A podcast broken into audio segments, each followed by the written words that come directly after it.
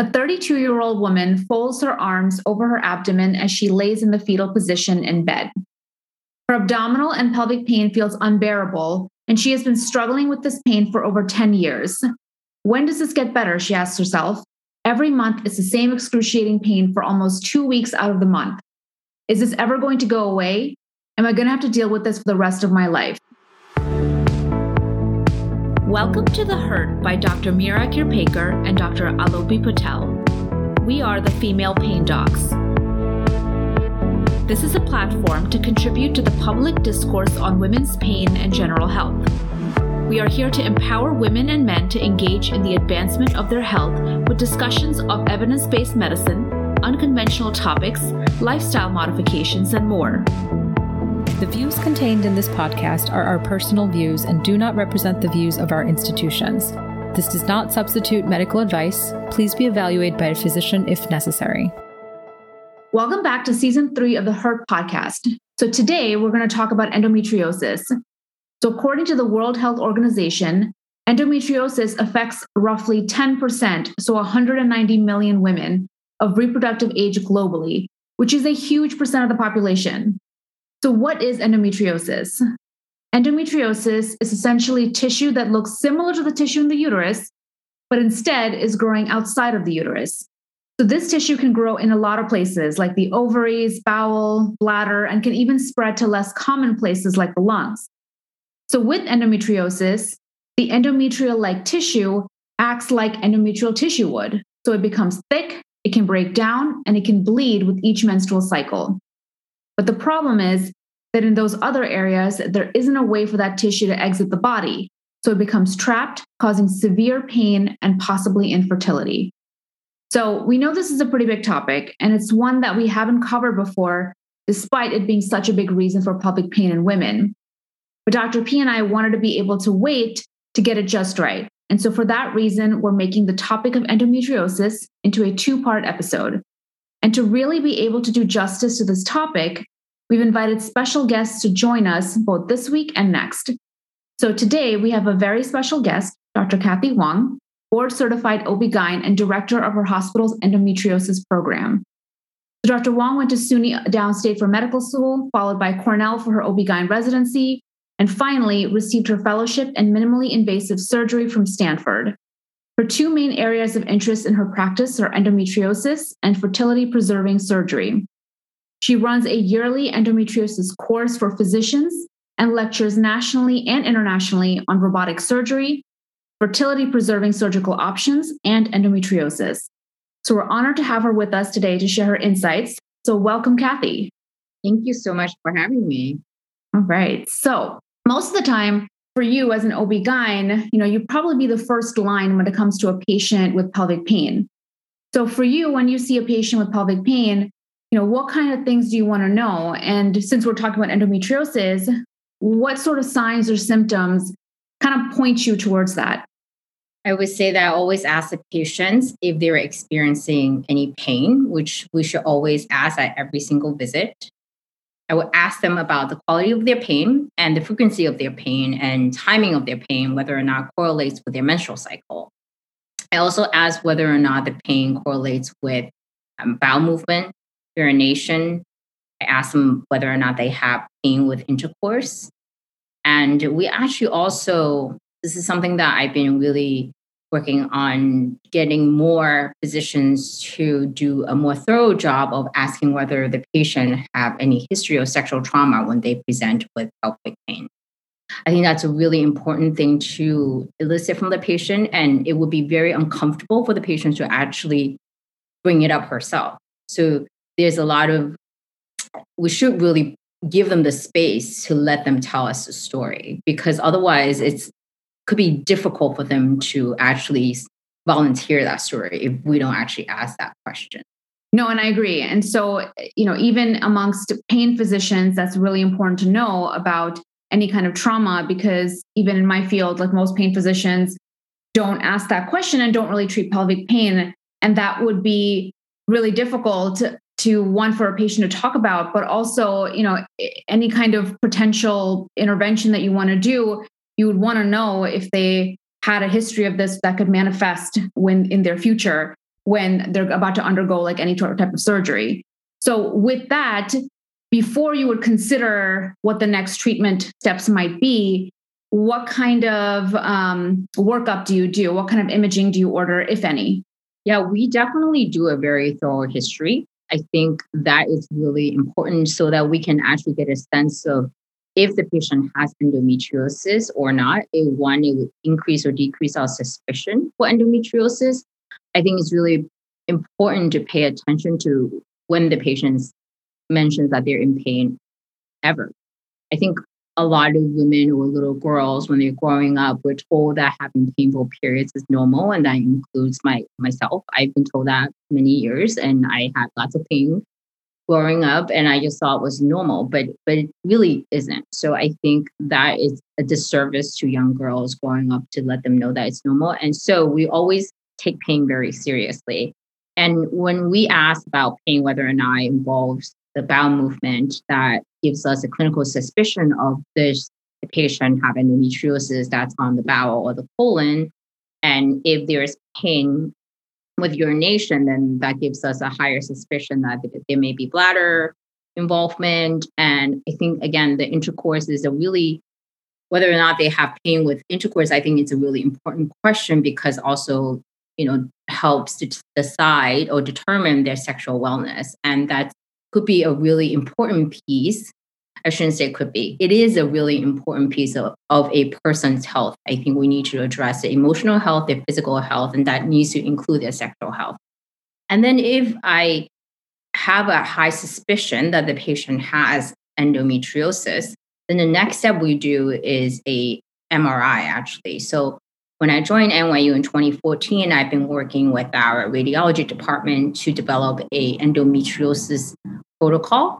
So now at this point, we're at 80% accurate for diagnosing endometriosis, including, including the location of the lesion. So the reason it is important is one, we want to know whether the patient has endometriosis, what is the suspicion level to whether or not we want to intervene surgically. Is that the right route to intervene and is that the right intervention for the patient? And also if we are going to do surgery we need to know the extent of the disease so that we can actually get the right team members in the room to do surgery.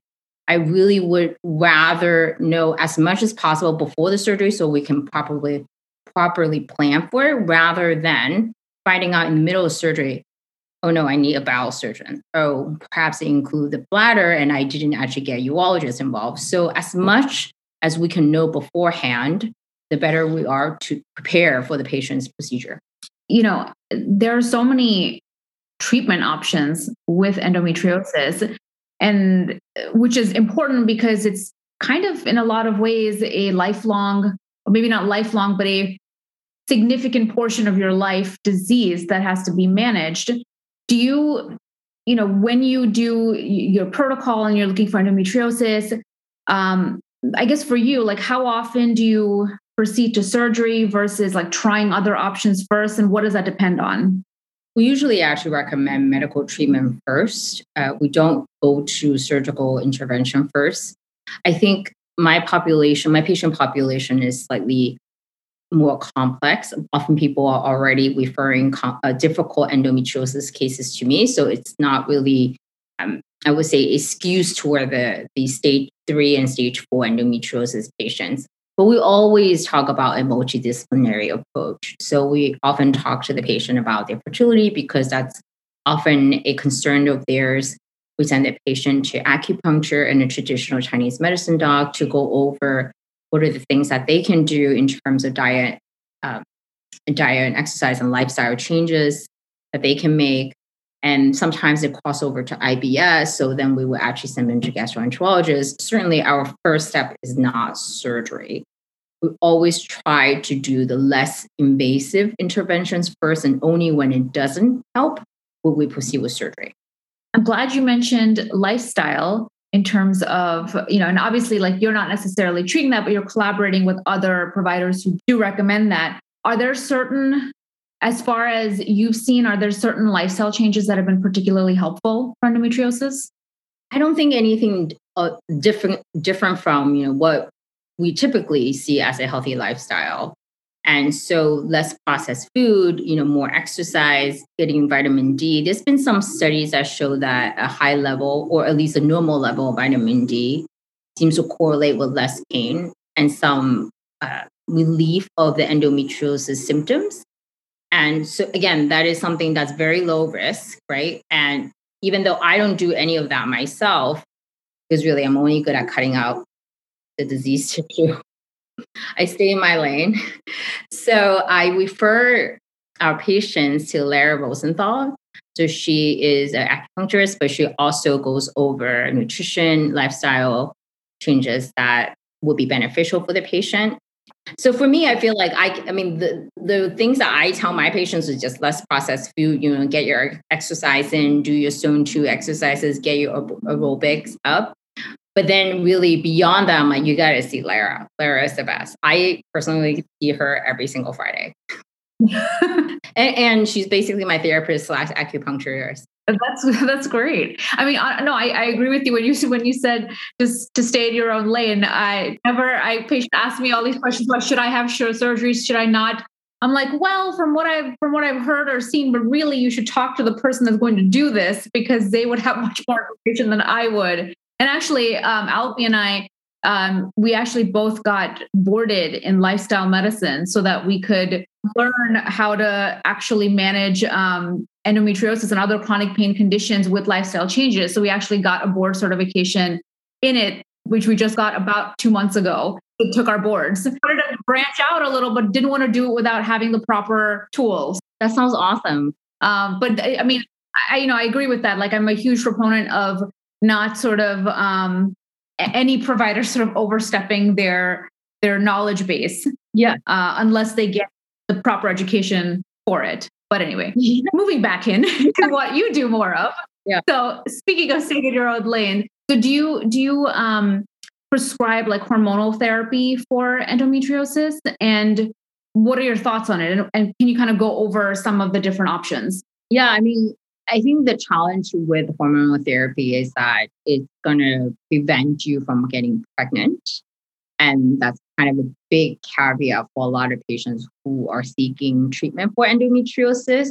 So, oftentimes, if it's pre surgery or a patient's not doing surgery, I would just give birth control pills. And obviously, you can give continuous birth control pills so that the patient can either uh, avoid or minimize the number of periods they have. Or if it's after surgery and the patient's not actively seeking fertility, I actually often recommend a Mirena IUD because I mean, I would just be honest, I'm a terrible pill taker. I cannot remember to take a pill on a daily basis at the same time to save my life. So for me, I think it's just really easy. And, you know, insertion of IUD is extremely uncomfortable if, you, if you're awake. So I often just offer that for as part of the surgery if we're proceeding with surgery. Because i think one is localized hormone so there's less side effects and two then you really take the pill compliance out of the equation completely and the patient will benefit from it and it's completely reversible right? So it's good for five years. If in two years or even in six months you decide you know what? I want to get pregnant removal is super easy. So for me that's my preference the other stuff will often send the patients into menopause, such as Lupron, and I'm just, I just never give it. That's just how my experience in my practice. It, when I was in fellowship, I did give it because that's my fellowship director, um, and you know he wanted to give it, and I didn't have decision making um, powers. But I, since I've been in practice myself, I've actually never given Lupron. I just think women don't tolerate that well. So it really kind of depends on fertility versus versus not. For the patients that might be kind of seeking um, or, or might be thinking of pregnancy what options are there? That's actually a really hard question. The patients who are seeking pregnancy obviously cannot be on hormonal suppression. So we're just waiting for someone to come up with a therapy that is not hormonal, a medical option that does not depend on the hormone. But a lot of times we actually ask the patient what is their fertility plan. And then we may send the patient to a fertility specialist to discuss whether egg freezing or IVF before the surgery if they're thinking about surgery or should it be timed after the surgery so we don't really have a you know plan for every so our plans for the patients all individualized. It really depends on what she wants right? If her number one goal is just to achieve pregnancy then i would just say go ahead and do ivf because once you get pregnant endometriosis will subside because it's not active during pregnancy. But if the patient also has significant amount of pain and their primary goal is pain relief we would go for surgery first if their goal is pain relief and fertility, we often just work with our fertility specialists to see what is the best plan for this specific patient. It really oftentimes would depend on their ovarian reserve. What is the quality? How old they are? Um, all of that. What is their life situation? Are they ready to have children? Do they even want to have children? So we really figure out what is the primary goal of the patient, and then we tailor our treatment plan according to that. I mean, that makes a lot of sense. I mean, even for even for us, pregnancy limits a lot of pain options as well. Yeah. In terms of medication. Really, it's mostly lifestyle at that point. It's pretty much lifestyle factors that you can modify um, and very minimal medications you can take overall. So it with you there. There really there really isn't much option in general. I feel like when women are uh, tr- either like actually trying to get pregnant or are pregnant, um, because no one wants to test anything on a pregnant patient, which which you know makes sense. Yeah, but it is a it is a kind of a major gap in uh, medicine overall. Yeah, I think that people are just so careful with pregnancy and sometimes overly cautious that it's actually um, restrictive, right? So when you're pregnant, you just have like only ten percent of options. if if that. And everything is a discussion of like just know that we have no idea whether something bad can happen with this medication for example. Right. But uh, it may so think about it. And that's kind of what we have to tell every patient. We have no idea. We don't have any studies because no one wants to study it. So. yes because no one wants to study pregnant patients. It's really they count as a vulnerable population.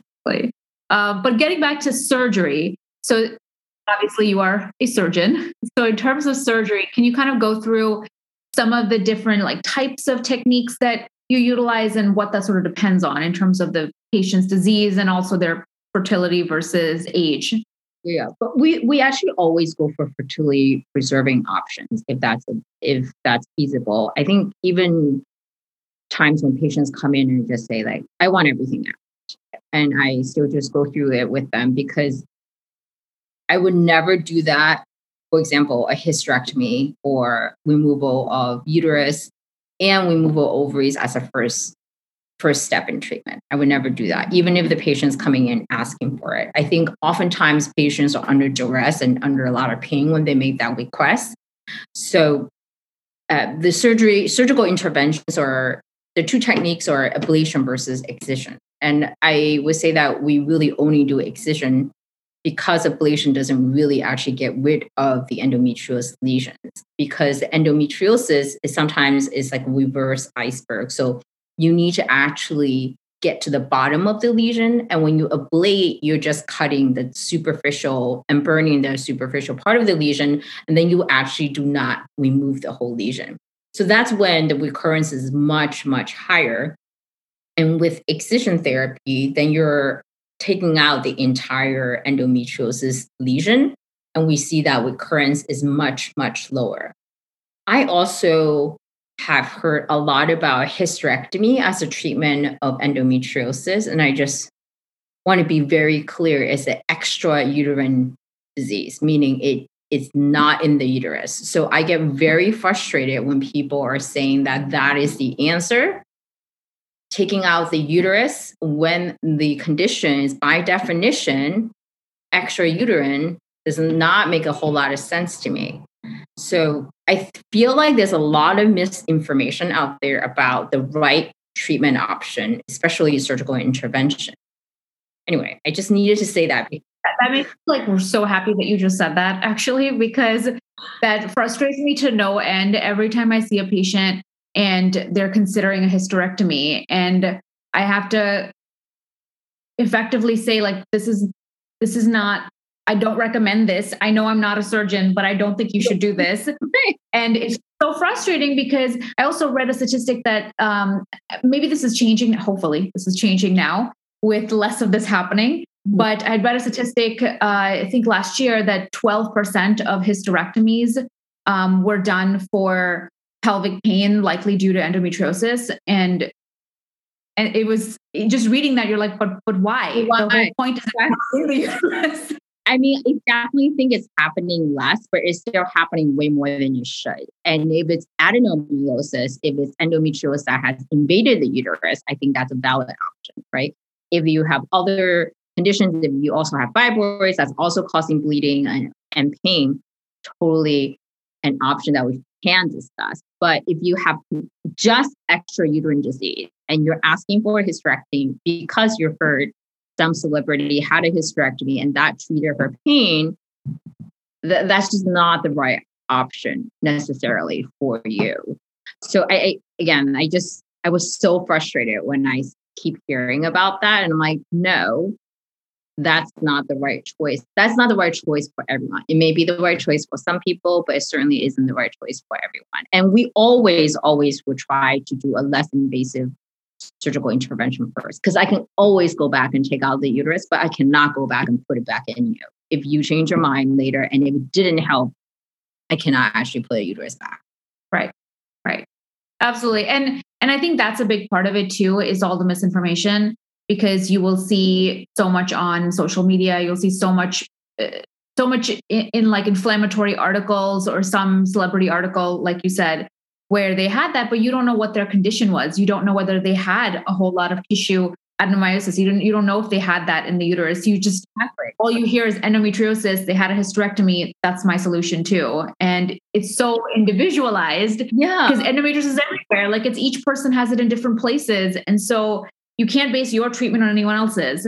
I think it's just it's dangerous, right? And as a surgeon, I would just say that surgery is not the only option. We always want to pull out other levers first. What are the less invasive ways that we can treat this condition so that we can help you? And, you know, the sexual trauma piece, I, I just think is super important. Like we recently did a research study. We're trying to tally the, the data right now, but we're asking OBGYNs how often are they actually asking their patients about if they had any history of sexual trauma because that is such an important thing that we're not addressing and i really do think the body really stores the trauma in a very different way that we're again as a surgeon i don't know how to address that i cannot excise your emotional scar i can't do that i can only excise your physical scar and if i only address the physical scar and not make any room for the emotional scar that you experience in your life then I cannot actually address your pain. It might temporarily get better.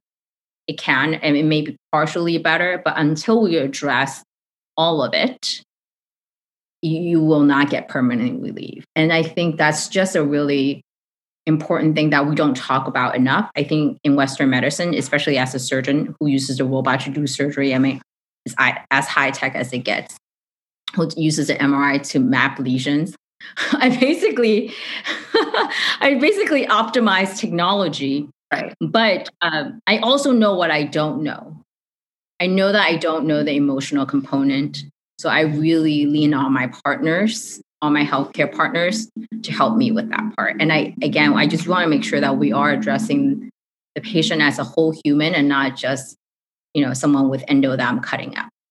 Yeah. I feel like with every consult that I see for pelvic pain. Um, it's actually the only the only um, type of pain where even my consult time for that consult is longer than and like it's specially built for it to be longer yeah. than others because it is so complicated and it does recruit so many organ systems and also your brain like what's one of the organ systems it recruits and so, and I always start off by, you know, saying that there's not going to be any one fix. It's, there's not any one thing that is going to take this away. It's not like there's going to be one medication or one surgery and you're going to be better. You're going to be fine because you probably had this for like 20 years.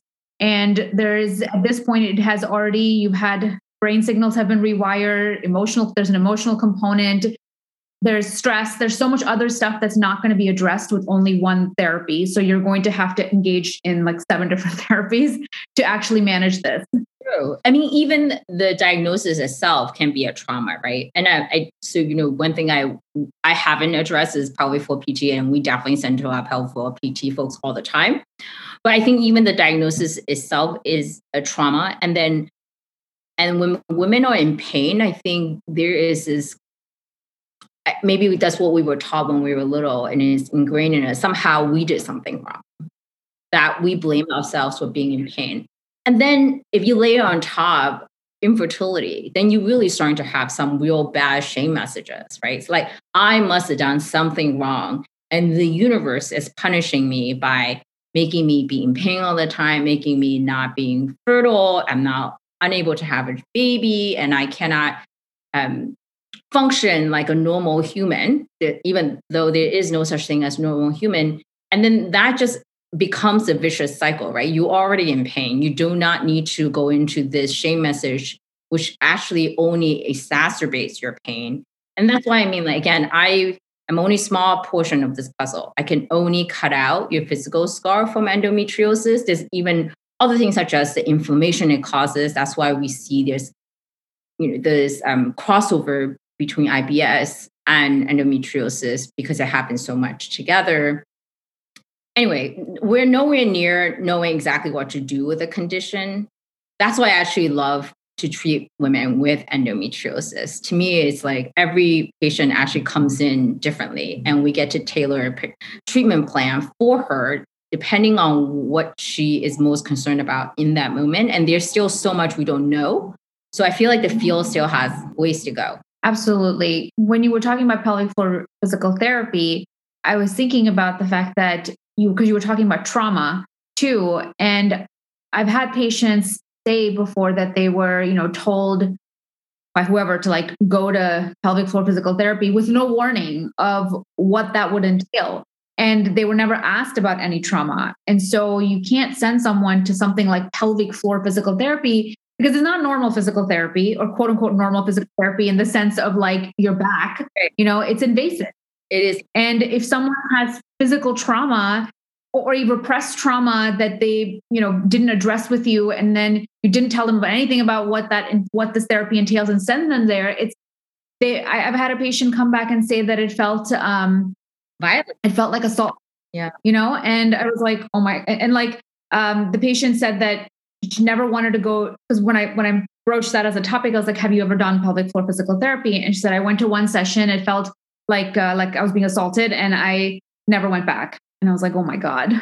so things like that that are just sort of skipped over a lot in medicine. We just don't we don't really dig in too deep sometimes. Yeah, I, I, you know we talked a lot about internally because me and my research coordinator have been talking about the sexual trauma piece because we're both so really feel like this is an important topic, and I think it's not because we don't want to know if the patients have had sexual trauma. is just that we are so uncomfortable because we don't know what to do with that. And you know, and and I've gone through years of therapy myself, and I I was thinking that if the patient is brave enough to share something so vulnerable with me, I should at least be brave enough to make space to hear her out. As a healthcare provider, I think our reflex is trying to figure out okay, I now must need to do something to help your pain. Mm-hmm. And and then you feel like i i think many of us think like oh n- now what do i do with this information? I think a lot of times they just want to be heard. Yes. So i saw it's not like you need to make the sexual trauma better in that moment. Right. They just want to be heard and know that it you know this is not a shameful message. And by us shying away from that conversation or shying away about asking about pain, not even, you know, sexual trauma, which is obviously very traumatic. But even if we don't ask and make space to ask about their pain, then I think that brings even more shame to them. And as a person who has a lot of pain and bleeding with my own period, and I wish someone would just, you know, there are times I'm like, I just need to whip out my uterus. Um, there are definitely moments like that. And I feel a lot of shame. And that doesn't even make sense to me. Like, as a GYN surgeon, I know exactly what's going on in my body. I know I didn't cause it. But I can tell you when my period comes, I still feel deeply ashamed of what I'm going through as if I somehow caused it myself. And I hope that by me saying it, it makes it more okay for other people to share it too. I really appreciate you telling that story. Like it, I gone through similar um, situations, and I feel like especially when you're, you know, certain ethnic cultures. I'm Indian. It's shameful to talk about these things. Um, they're not ever. You don't really bring up stuff like that. Um, it's considered you know it's considered quote unquote dirty like it's kind of like a dirty topic like you don't you don't bring up those kinds of things you don't you don't bring those up um I, I would see women you know like hide their pads and tampons. You don't put them out anywhere. Like no one should ever know that you're on your period. And why not? Like why why is that so shameful? 50% of the population has it. What's so what's the big deal? And that would be growing up that would be the case for me for like all other Indian women that I knew. And it was the same thing where I had horrible periods growing up. Um, all and then honestly, for me, they got better once I went on birth control, which didn't even happen until I was in my like mid 20s because I felt ashamed to have to be on a medication to control the pain. Um, and also just the idea of birth control was just is so taboo a lot of times in Indian culture because it, it you know it implies that you're doing unsavory things you know it's kind of like oh why are you on birth control and so yeah. just so i didn't even look into that until i was like in my actually um, until I was starting residency. Yeah. Because at that point, it had been so long of horrible periods. And I was like, I don't know how I'm going to get through residency um, with, with painful periods. How am I going to do it? this is like exactly my story. And the Chinese culture is very much the same. So I didn't start on the pills until I was, I think, first year in residency when I'm pulling like 24, 27 hours. Like, how am I, like, I can't, it's just not possible. So I started on the pill. And then is the most hilarious thing. My mom, my mom's like, you don't know how you can't just be on birth control pills. You don't know anything about birth control pills. I'm like, that's literally the only medication I know anything about. I'm a gynecologist. I don't know anything about any other pills, but this is like one pill I actually know something about, which I was floored. My mom used to be a midwife. And because I think in her mind, I always be a little girl, I'm like, that's literally the only medicine I know anything about. Yeah, I think, I mean, I had surgery twice, not, not for endometriosis, for fibroids, but I, I remember feeling shameful as a patient even though I do this for a living. So I know rationally it makes no sense, but it doesn't change how I feel emotionally. It doesn't change, it does not change how I feel in my body and what I sense in that moment. I still felt so much shame, which I know it makes no sense, but I can't somehow step out of that moment. Anyway, I'll just say that I just really want to women to know that if they're experiencing pain, it's not because they did anything wrong. It could be endometriosis, it could be something else, it could be chronic pelvic pain. Um, we often send patients to you also because sometimes they don't have endometriosis, right? And I think that is the topic of conversation now, and everybody almost gets frustrated when I say, I don't think it's endometriosis. I think it's something else. But endometriosis is not the only reason for your chronic pelvic pain. Right. So I think that probably doesn't get enough light either. And I'm not talking about fibroids. I mean, literally, sometimes surgical intervention is not the right answer for you. I always equate it to, um, you know, like even when I'm explaining, let's say an MRI, like, like to simplify it, like like of your back to a patient, and I'm like, sure, your it shows a little arthritis, it shows some disc bulges, this is irrelevant if it's not causing the pain. Like if that's not the pattern of your pain, it's irrelevant. It's there. If someone got an MRI of my back, it probably shows something too, but it doesn't mean anything if it's not causing a problem. And it's the same thing with endometriosis, where sometimes I've, I've told patients this the same. I've told patients the same thing where um, I've been like, okay, but the way you're describing your pain doesn't sound like endometriosis. It doesn't really sound like an organ. It kind of sounds like a nerve. Like it doesn't sound anything like that. It's going in a different place. So, you know, I'm like, I'm sure you, like, I know you have it, but I think it's there, but I don't think that's the problem. So why don't we, rather than you having surgery, because, you know, it was like a couple patients are considering surgery. I was like, why don't we try like this injection, much very minimal, very minimal yeah. invasive. And if it helps, yeah. great. Then we've figured out what's causing this, and then you don't need to have the surgery. And so, yes, just because the test shows something doesn't mean that that's the reason for the symptoms. I think the the the trouble is that I'm not saying you don't have pain. Like I understand your your are in pain. I'm not in any way trying to invalidate your pain. All I'm saying in that moment is I think is something else. And I can understand how it can be very frustrating as a patient who finally thought they found like this is the reason. And sometimes when you see the doctor and they're like, that's actually not why you're having pain. And sometimes we actually don't know. Right. Which is incredibly frustrating for the patient, but I assure you, no less frustrating for the doctor. Hmm. we also feel so incompetent. Yeah. I was it myself in that moment. I'm like, well, I just don't know. And and I think that's very frustrating for us because we are helpers, right? Like right. by nature, we want to be able to help and we want it to be X. But I think that's why it's so important for me to back up and kind of take a look at the picture and say, like, even though my robot's a hammer, but not everything is a nail. So I I always try to really advocate for other types of therapy as well.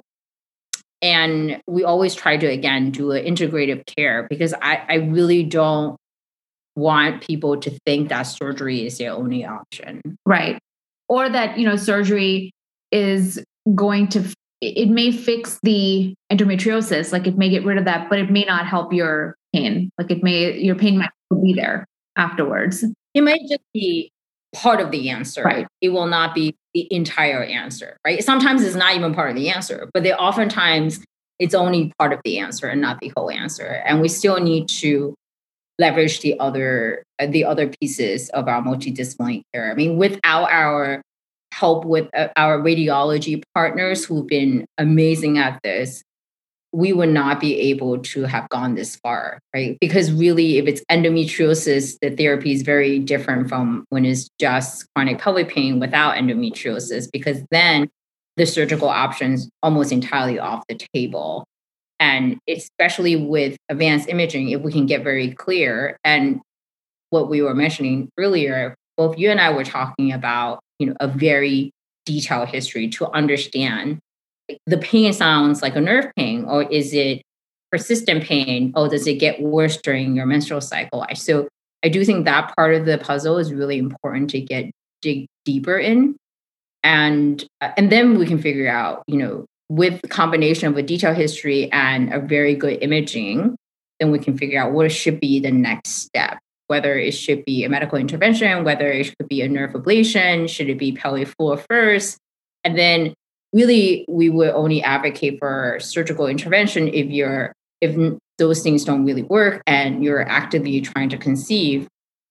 So the hormonal option is completely off the table will we go that route. Right.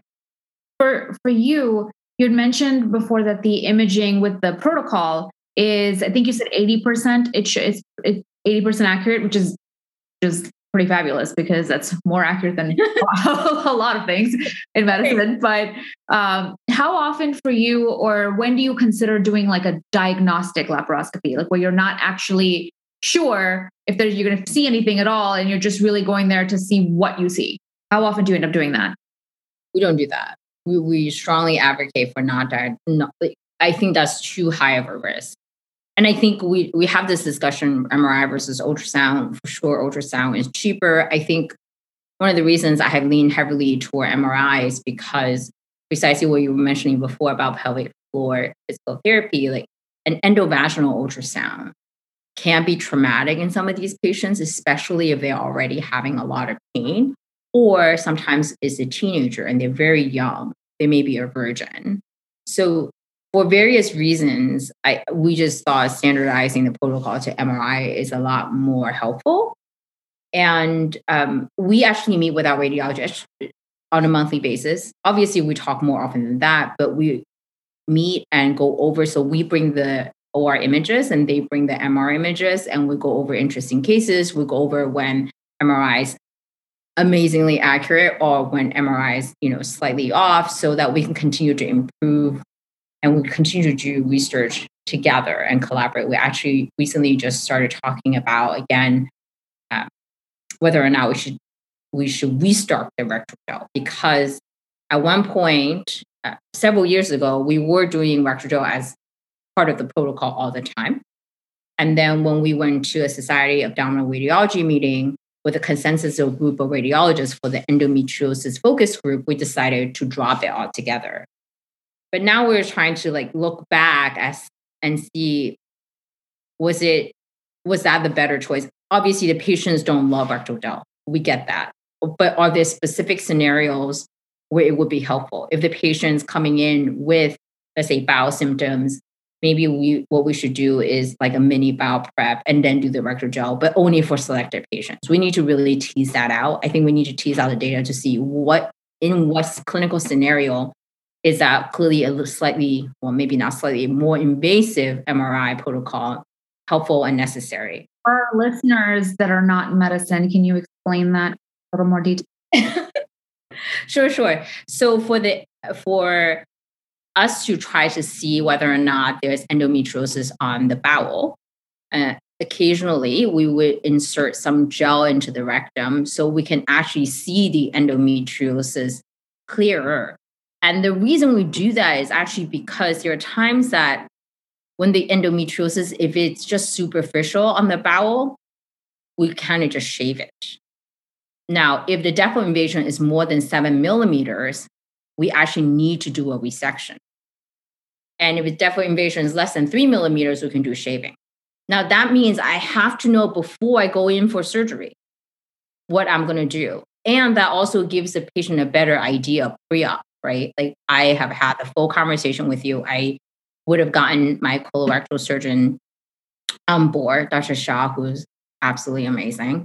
And, but I have to know that pre op if in the middle of surgery I'm cutting into your colon, then I have already committed you to a bowel resection.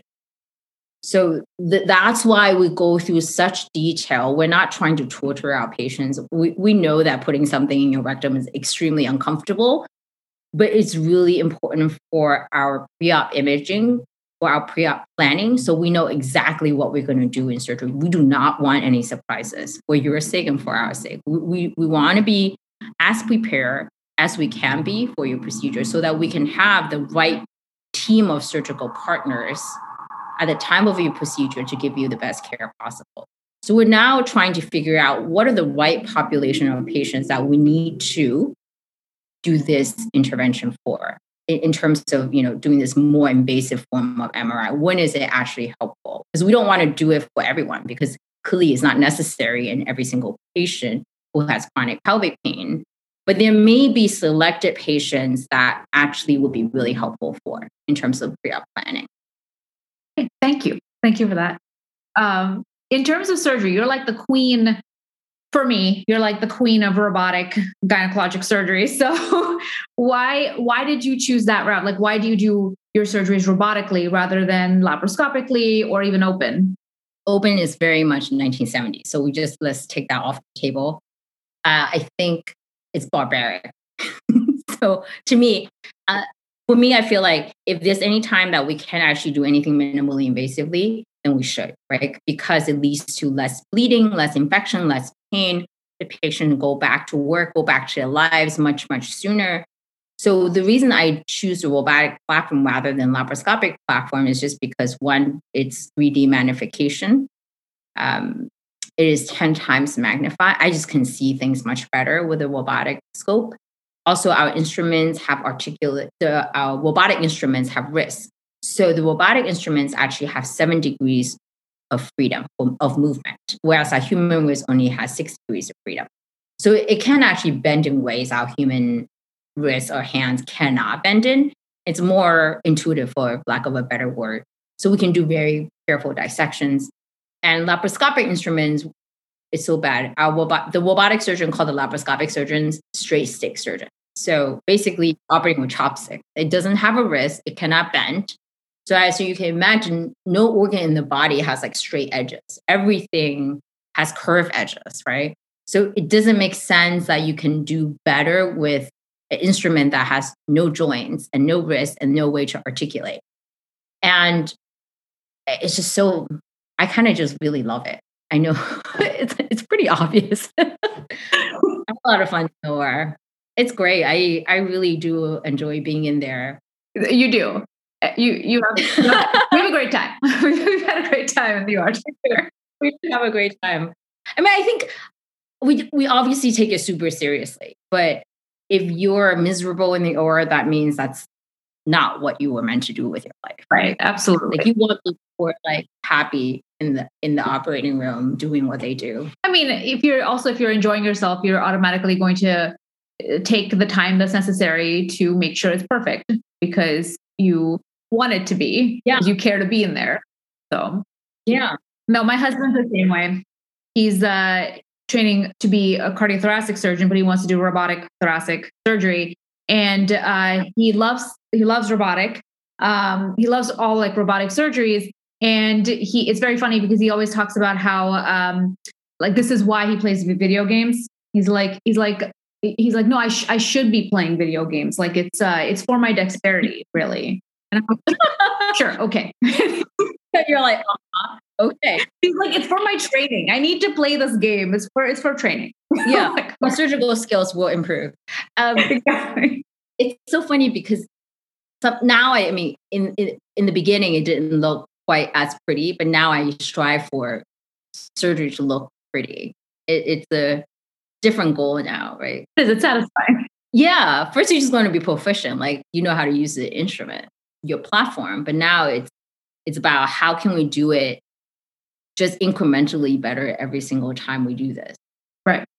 I mean, even for me, whenever I do any uh, fluoroscopic ultrasound guided procedure, you know, that contrast spread or that needle placement being completely coaxial. It's very satisfying. I'm like, just somebody take a picture. I'm like, that's yeah. cool. so. No, no, I'm, I'm with you. I'm with you. Like, you know, economy of motion for me and like, how can we make it look completely bloodless and pretty?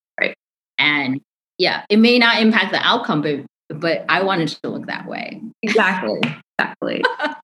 now I know I'm sure you're going to say that, or I would guess that you're probably going to say that you uh, are not particularly pro these procedures, but you know there are the pain types of procedures where they you know sever major chains of nerves, like the presacral neurectomy type of procedures or uterine nerve ablation. Like, do you do you ever do those? Are those things that you would recommend, or in any any circumstances that it would be something to try? No, I, I should never do them. I, I very much are about preserving nerves. I feel like there's no reason for us to ever sever nerves. I don't see how that can be really helpful. It, it definitely, we, we always do nerve preserving surgery. We would never intentionally cut anyone's nerves. I, I don't, we have not seen studies that show that that will be a helpful intervention for the endometriosis patients. I think anecdotally, we have heard that, but it has not been shown in large scale studies.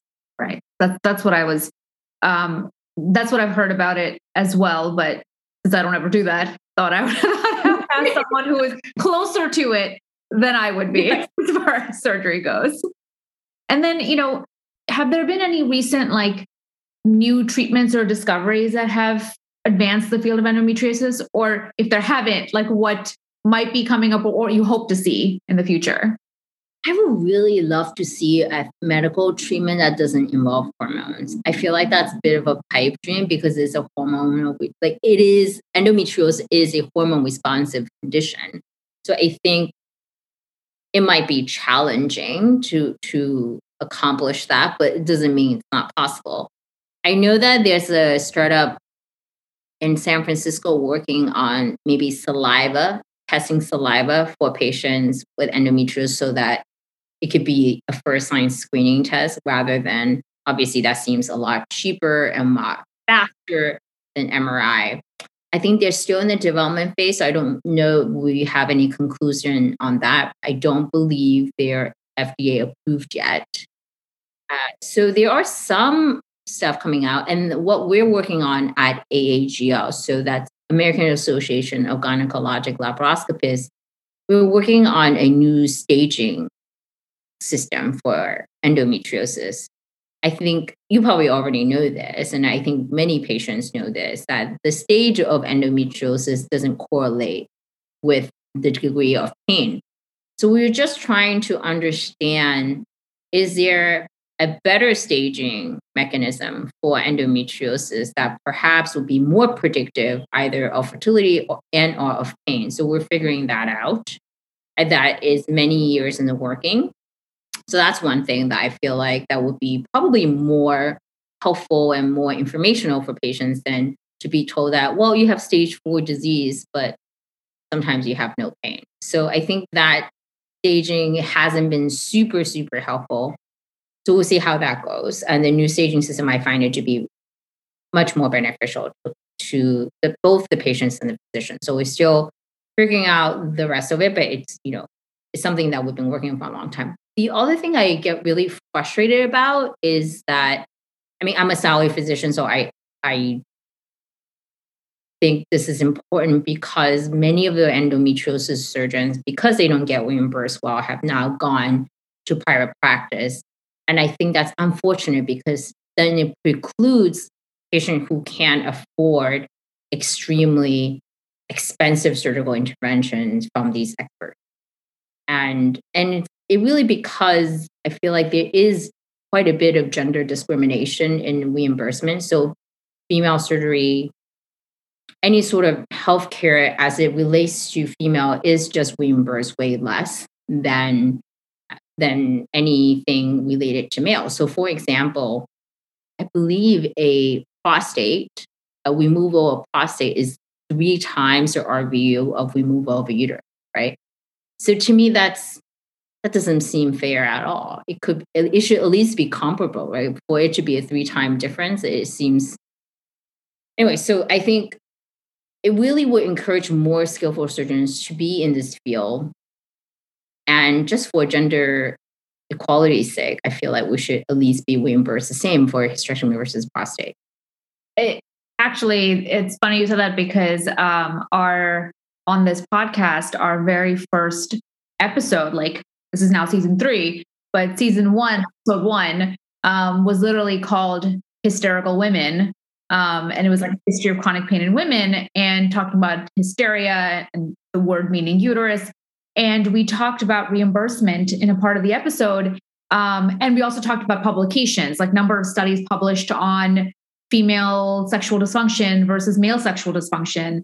And it was crazy. It was like 20 times more on male sexual dysfunction. And the same thing it was it was three times more um, reimbursement for urologic surgeries than gynecologic surgeries. And that would that limited access to healthcare for a lot of women patients and it's insane it's like it's absolutely absolutely crazy. this is what the society is telling you what you're worth exactly right exactly they're telling you you're only worth a third of a man basically. I mean, even even pain studies. So like until um until 2000 actually currently 80% of pain studies are done on male subjects not female subjects and until 2016 overall for any studies like no one had to justify if they were using a male versus a female. And so they primarily used male subjects because then that could in in in pain studies because using female subjects was too complicated. Because every because they, they would have to account for um menstru- for you know premenstruation menstruation pregnancy menopause hormonal changes all those things change your pain levels. And so they weren't really able to get accurate data. And so they would just eliminate female subjects entirely and develop all the treatments based on men and so all of these things have led to just women's health being so far behind men's health. But that's I feel like like probably another hour discussion in itself. But but you know, it's very frustrating for me for me as well because it's the same thing. There's limits in terms of studies, reimbursement, all of that for um, pain physicians as well. Yeah, so it's an intervention if it's you know, geared toward men won't be as effective in women, right? Just exactly plain and simple. Exactly. Physiology and biology is just simply different. Like we can't pretend that we're the same. So anyway, um, I mean, that that's something that I occasionally get frustrated about. It's not something I often talk about, but I do think it really limits the amount of research dollars devoted to women's health, limits the amount of attention we give to women's health. And I feel like it's a way for society to tell women that we're not worth as much. I agree. It is. It's it's incredibly frustrating because um, when I feel every time I get asked questions from patients on things like endometriosis or fibromyalgia, um, eh, or, or any questions that are like, why don't we have more? And I'm like, well, no one's bothering to do it because it doesn't reimburse. And so we have limited options because it just isn't research done on this because for a long time it was just um, assumed that women were crazy if they were complaining of pain. Like, you know, if a woman generally complains of pelvic pain, I'm not saying this is everywhere, but in a lot of places, um, it's kind of like you're fine, like relax. But if a man complains of pelvic pain, it would be like a battery of tests to figure out, like, oh my God, what's wrong? And so, and for women, it's like 15 years of pelvic pain before you're like, maybe, maybe something's wrong. Maybe that's not normal, quote unquote normal. I mean, this is not funny, but like um, today I was in the OR and I was being bumped uh, for this is an actual conversation. So I went into the operating room to help one of my colleagues, and she was saying that, oh, there's a patient that has ovarian torsion, but she's comfortable. So she didn't want to, you know, necessarily bump the next surgeon, right? Because the patient was seemed to be stable. And then immediately someone else in OR was like, oh, but if it's a testicular torsion, everyone's getting bumped. and then I literally go back into my room and I was like, hey, how come our patient's not here yet? They're like, oh, this is a testicular torsion. That's why we can't open. Like I was literally being bumped for testicular torsion as I was trying to figure out, like, why isn't the ovarian torsion going now? I was being bumped for testicular torsion. So of course, even in an emergency situation, the testicular torsion was still taking precedence over ovarian torsion, which is going to be the it's yeah. leads to the same conclusion, like loss of fertility, just in a man versus a woman. like there was no question. And it's not like, oh, there's one testicle and two ovaries, so you have a spare. No, it's it's equal. It's completely right. equal. Like the second someone said testicular torsion, no one asked, well, is the patient in pain? Does he need surgery now? It was at reflex, we obviously need to make all shit like all, eh, we need to clear the path for this testicular torsion. And meanwhile, the ovarian torsion patient, people are like, well, does she need to go right now? She's been here for a long time. Is she stable? How much pain is she in? Who cares? I don't mean who cares. Like we obviously care. I mean, like, how come there's so many follow up questions to the ovarian torsion when there were nobody asked? Is the testicular torsion patient stable? Nobody asked that. Immediately, all wheels went off and we needed to like bump whoever we needed to bump the first one possible for the testicular torsion patient. Even though our rule is always you should bump your own service, right? Like there's a torsion should have bumped me, the testicular torsion should have bumped, whatever. My point was simply like ovarian torsion, everybody had like 20 million questions about why does this patient need to go now? And testicular torsion, nobody asked anything it just obviously, obviously needs to go immediately. And we're bumping whoever we need to bump. And I was like, wow, that is and and even even us, like even the females were right, it almost feel like we were also in on it. Like nobody asked, like no one asked. Right. Is a testicular torsion patient in pain? Zero percent. Everyone just went into action. And I was like, wow, we're conditioned too. We're like conditioned in a lot of ways to just accept it.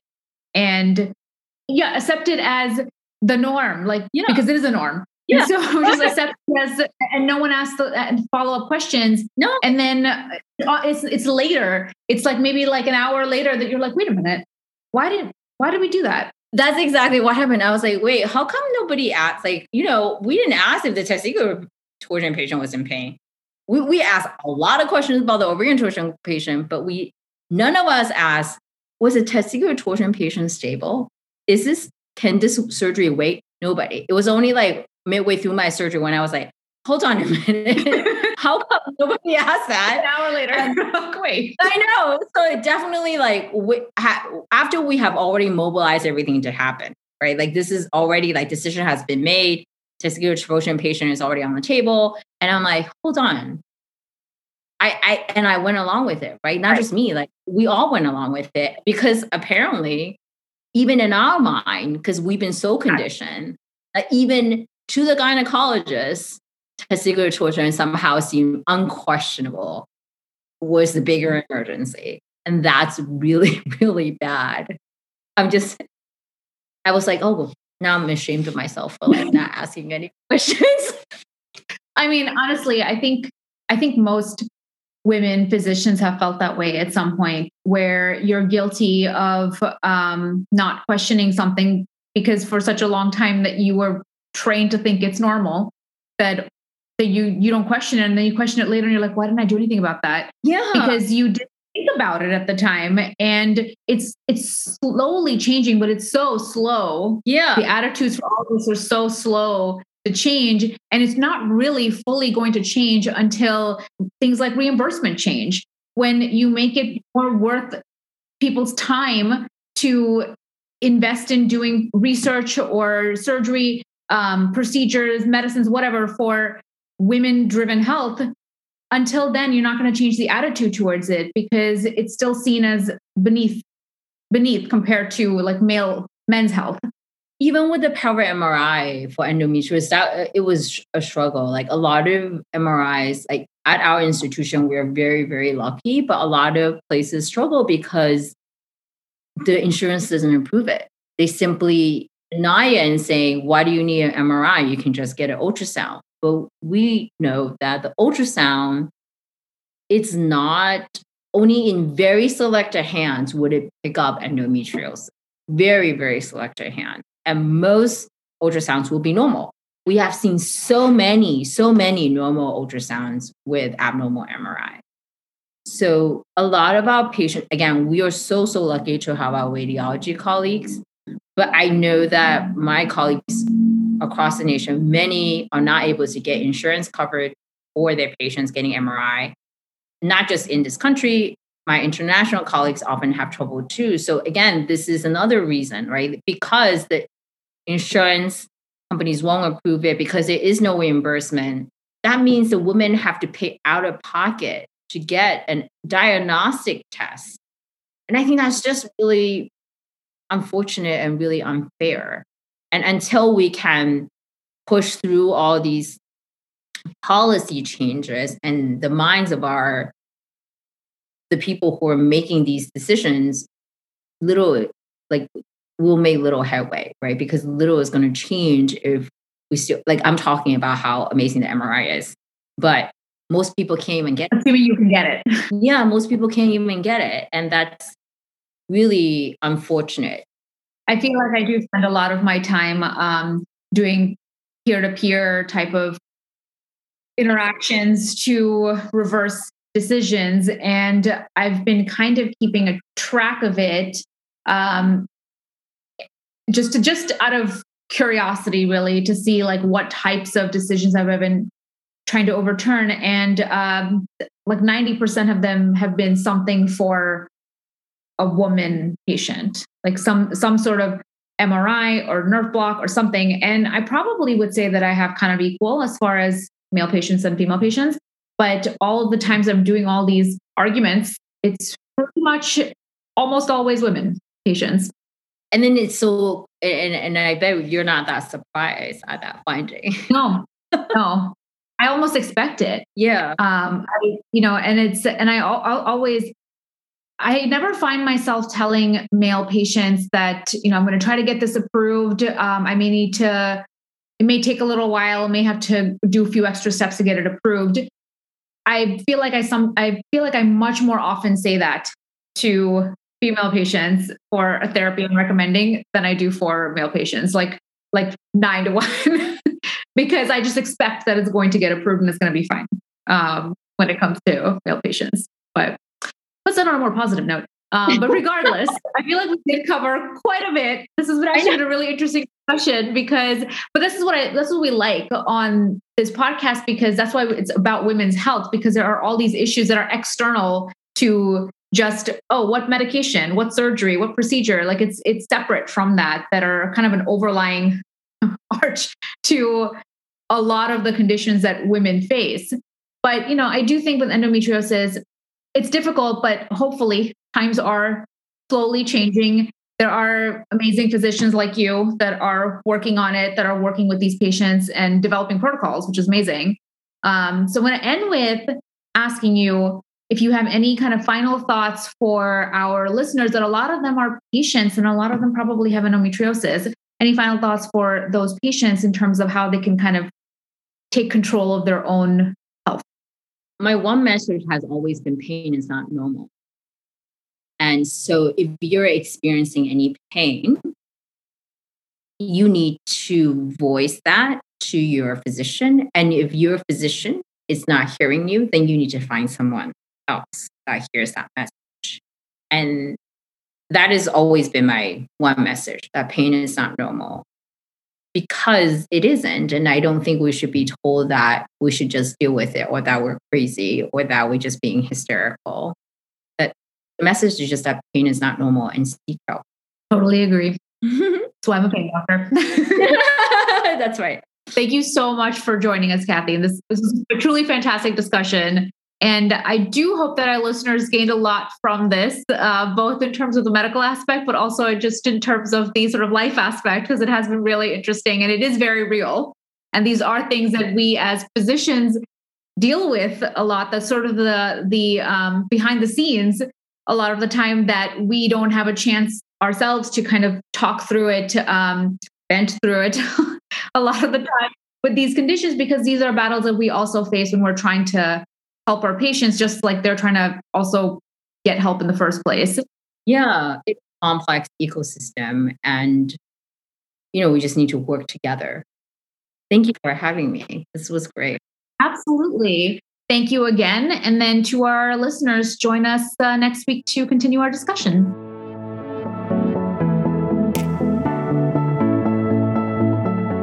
We would love to hear your thoughts Visit our Instagram at The Female Pain Docs for more content. Send us an email at thefemalepaindocs at gmail if you have any topics in particular you would like us to discuss.